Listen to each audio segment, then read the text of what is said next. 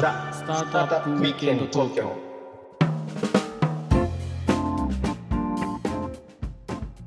はい皆さんこんにちははい、こんにちは。ロックウィステリアのフッティですひろきちゃんです。はい今日もザ・スタートアップウィークエンド東京の時間がやってまいりましたはい。ということではい。前回に引き続きですねはい。今週もお白木夏子さんに来ていただいています白木さんよろしくお願いしますはい、よろしくお願いします。お願いします。お願いします先週ですねまさにこうどういうビジネスでまあ何をきっかけで始められたのかみたいな話をざっくりお聞きすることができてあそういう世界あるんだなとちょっと勉強になったんですけどひろきちゃんこれビジネスのところ気になるじゃないですかそうだよね。やっぱりこう社会にいいこととビジネスの両立っていうのはもういつまで経っても課題だからね。そうなんだよね得てしてこう、うそういうのが割とお金にならなかったりしてうん。なかなか苦労されるケースあると思うんですよね、うんうん。まあ、そのあたりちょっと深く今日お話伺えたらなと思うんですがいいですね。あの創業された時に白木さんこれエシカルで行こうと、まあ、そもそもそういうふうにあの思われてやり始められたと思うんですけども、はい、その想定と違ったところとまあまあこれはそんなもんかと思ったところとか、そういうところってありますか、うん。いやもうなんか想定外のことばっかりだったのでなんね。うーんまあそれこそ資金とかも本当手も自己資金で始めたけどもうすぐそこを尽きちゃって最初150万ぐらいしかあの私持ってなくてもうね150万なんてもうなんかアフリカに行って買い付けしてウェブサイト立ち上げてなんだろう登記費用とか払ったらすぐ終わるので。もうなんかせっかく創業したんだけどなんかすぐ資金がってなっちゃったんで、まあ、最初調達やっぱりしましたね。もうそこはベンチャーキャピタルさんとかっていうことですか？いやあのベンチャーキャピタルはとてもじゃないけど入れられるような状況でもなかったのであのなんていうかまああとやっぱりなんだろうな利益ばっかり追求されるとちょっときついというか スケールばっかりこうやられるとうん。あの本当に作りたいものが作れなくなっちゃうしやっぱりデザイン的にもちょっとあの尖ったものを作りたかったのでどうしてもこうスケールさせるとなると凡庸なデザインしかできないというか万人受けするものしかできないっていうのがすごいジレンマで。うーん。なのであの本当に、えー最初は本当にこのビジネスに関して、えーまあ、共感してくださるようなエンジェルの方を中心に集めていきましたね。うん。あなるほど、まあ、エンジェル投資家さんでこういうエシカルジュエリーでしかも白木さんの思いみたいなものに共感いただけるような方、そうそうそうそう、はい。そうですね。いや私この創業する前に3年間投資ファンドの会社で勤めてたんですけどはいはいはい。そのファンドの会社は上場してたんですよね東証一部に。はう。ん。はい。で私調達やってたんですよ1000億規模の。あのはいファンド作ってたんで。であその LP 投資資家さんにこう回っていくような、そういう役割だったってことです。かうん、あの海外の,、あの投資家対応とかしていて、オーストラリアとか中東とかあのヨーロッパのなんか年金とか。であの、うん、で調達額とか1件あたりどうでしょう？な50億とか100億とかはい そのあたりでうん。資料を作ってこうアタックしていくような感じだったのでなんかちょろいって思ってたらあ全然ダメみたいなもうなんか本うん。10万円出してもらうのでもすごい頑張って説明しないとうん。なんかもう出してもらえないっていうか本当信用力がなさすぎてないっていう状況が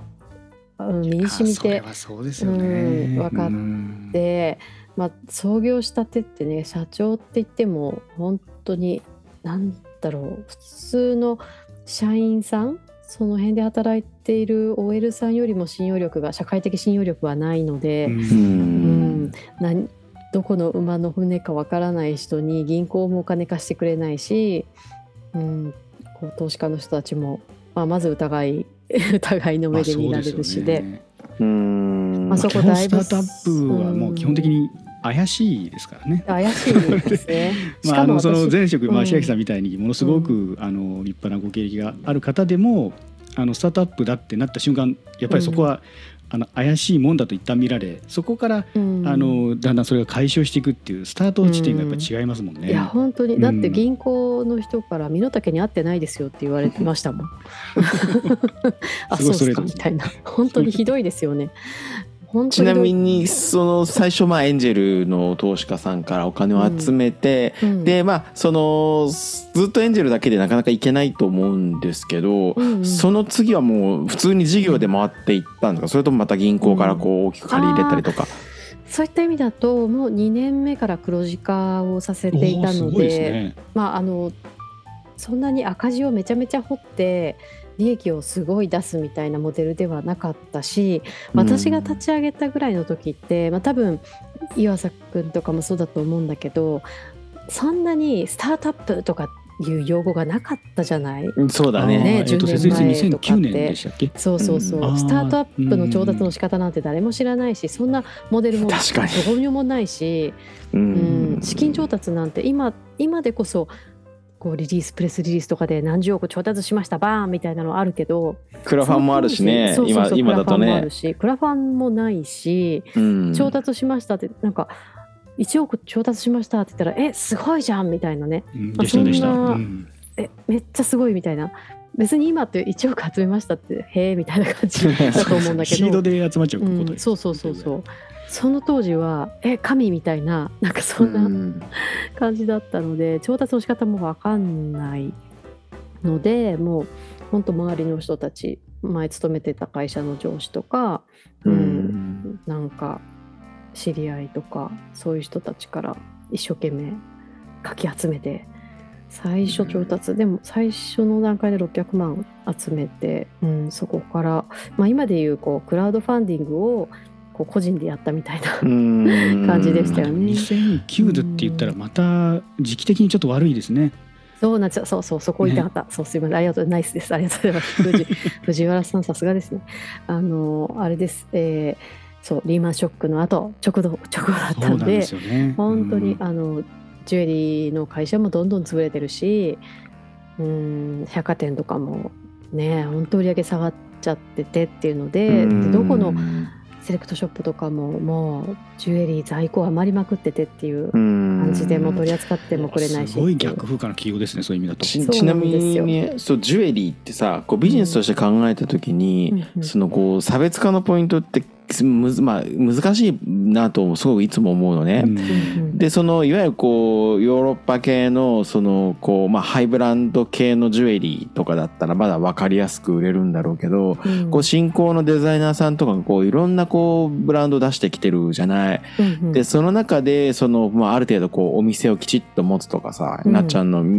みみたいなうん。こう立ち上がり方ができるのって、うん。もう本当にもう、うん、ほぼないっていうかさ、うん。えー限られた人だと思うんだけど、うん。そこってまあ当然エシカルとかそのストーリーもあると思うんだけど、うん。こうビジネスの展開全体を通じて、うん。なんか今考えるとこれが良かったなっていうところって何かありますか、いや気になりますよ。だって2年目で黒字化ですもんね。ねすごいよね。うんいやでもあのあんまりこういうものづくり企業ってあうーんどうだろう。そこまですごいコツっていらないっていうかなんか消費者が欲しいと思うものをコツコツ作ってれば、まあ、なんとか回していけるっていうことなんにできるんですよね。こういう小さいものづくりって。うん、消費者が求めてるものをちゃんとわからないとまあ当たり前ですけどうん。ダメですけど、まあそのあたりっていうのはまあどういうふうにうん。されたんですか、あでもやっぱ競合他社分析とかしつつあこういうジュエリーはこのぐらいの値段で、うん、あこういう人たちに受けるんだなとか、まあ、あと周りの人たちにヒアリングしたりとか、まああと自分が本当に欲しいなって思うデザインなり、えー価格帯のものを作っていったら、まあ、周りの人たちが、えー口コミで広めてくれてっていう。でそうそうこうしているうちに、うん、メディアにも取り上げられるようになってきてっていう形なので、うんまあでもメディアの力はやっぱり大きかったかな。そのエシカルっていう言葉がまるでないサステナビリティっていう言葉もエシカルっていう言葉もまるで日本で聞いたことがない検索しても出てこないっていう時期だったのでなんかロハスとかいう言葉はちょっとありましたね。あそうですね。エコとかロハスがようやくあったぐらいで、うん。で、うん、そういう時期に、えー立ち上げていたので、まあ、最初えエシカルって何シニカルですか？みたいな なんかそんな感じで あのよくわかんないっていうふうによく言われてたんですけどでもやっぱ新しいキーワード日本にとっては新しいキーワードだったので、まあ、世界ではいっぱいあったけれども、うん、なのでそこで面白いって思っってくださったメディアの方が取り上げてくれたのはやっぱり大きかったかなとは思います。ちなみにそのまああのなんて言うんでしょうそのジュエリーのそのお客様って、例えばその女性の方がもうこのジュエリーつけたいっていうそのあの消費もあるあるし、まあ、男の子がこうこれを買ってそのプレゼントしたいっていうそういったまあもうあると思うんだよね。そういう意味でこうどういう人にこうアプローチしていったんですか？当初は。当初はもう最初の最初はうんあ、のリフォームとかリメイクやってたんですよね。おおなるほど。うんああのお手持ちのものとかあのおばあちゃんのこうダイヤモンドの大きいダイヤモンドががっつりついた指輪を デイリーユースそれはちょっといややらしくないようにちょっと変えるみみたいな。うん、そうそうそうそう。そういうのとかをやっていて、まあ、そこはある程度今でもニーズはあるのかなという感じなんですけど、まあ、そこから、まあ、でもリフォームのお店ってこうおしゃれにリフォームしてくれるところってなかなか自分と合うところって見つけづらいので、まあ、そこをちょっとこうモダンなデザインにするというか、ううん。んそそれをやりつつ、えーで自分の会社自社のデザインを開発その傍らで開発していってっていううん感じでしたね。なんかめちゃくちゃ、ゃこう地に足ついてるんだねなっちゃんはね。いや一に足というかそれしかできなかったっていう感じかな。なんかこうマーケティングの IT でマーケティングの力を使ってガンガン伸ばすみたいなのが本当にだって SNS も本当になかった時代だったからそこまで。どうだろう。ツイッターがようやくですね。そうだとツイッターがそろそろ、